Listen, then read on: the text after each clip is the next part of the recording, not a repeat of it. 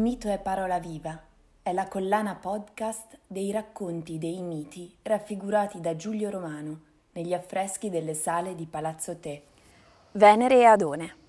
Adone era il figlio di Cinira, re di Cipro e sacerdote di Afrodite, e di sua figlia Mirra, che per sfuggire al suo crudele destino di amore passionale per il padre, aveva ottenuto dagli dei di essere mutata nell'albero della mirra, la pianta araba che stilla lacrime di resina di un amaro profumo.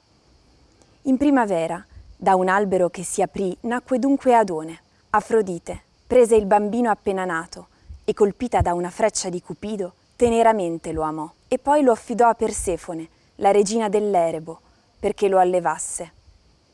Quando Adone divenne bellissimo, adolescente, Afrodite si recò nell'Erebo per riaverlo ma anche Persefone si era affezionata a lui e non volle restituirlo. Allora Zeus decise che Adone passasse metà dell'anno nell'Erebo con Persefone e l'altra metà sulla terra con Afrodite. La passione di Adone per la caccia preoccupava Venere, che temeva l'incontro del suo amato con le bestie feroci.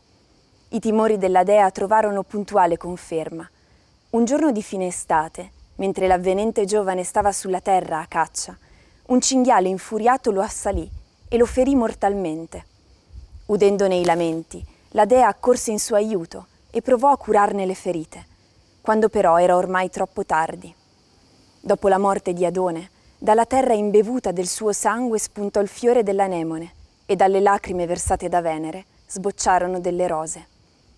Altri miti narrano che Marte, geloso dell'amore di Venere con Adone, volendo uccidere il giovane, e assalendolo lo rincorse, ma Venere si precipitò a salvarlo. Trattenendo Marte però si ferì il piede con un cespuglio di rose. La rosa, dapprima bianca, si colorò del rosso del suo sangue.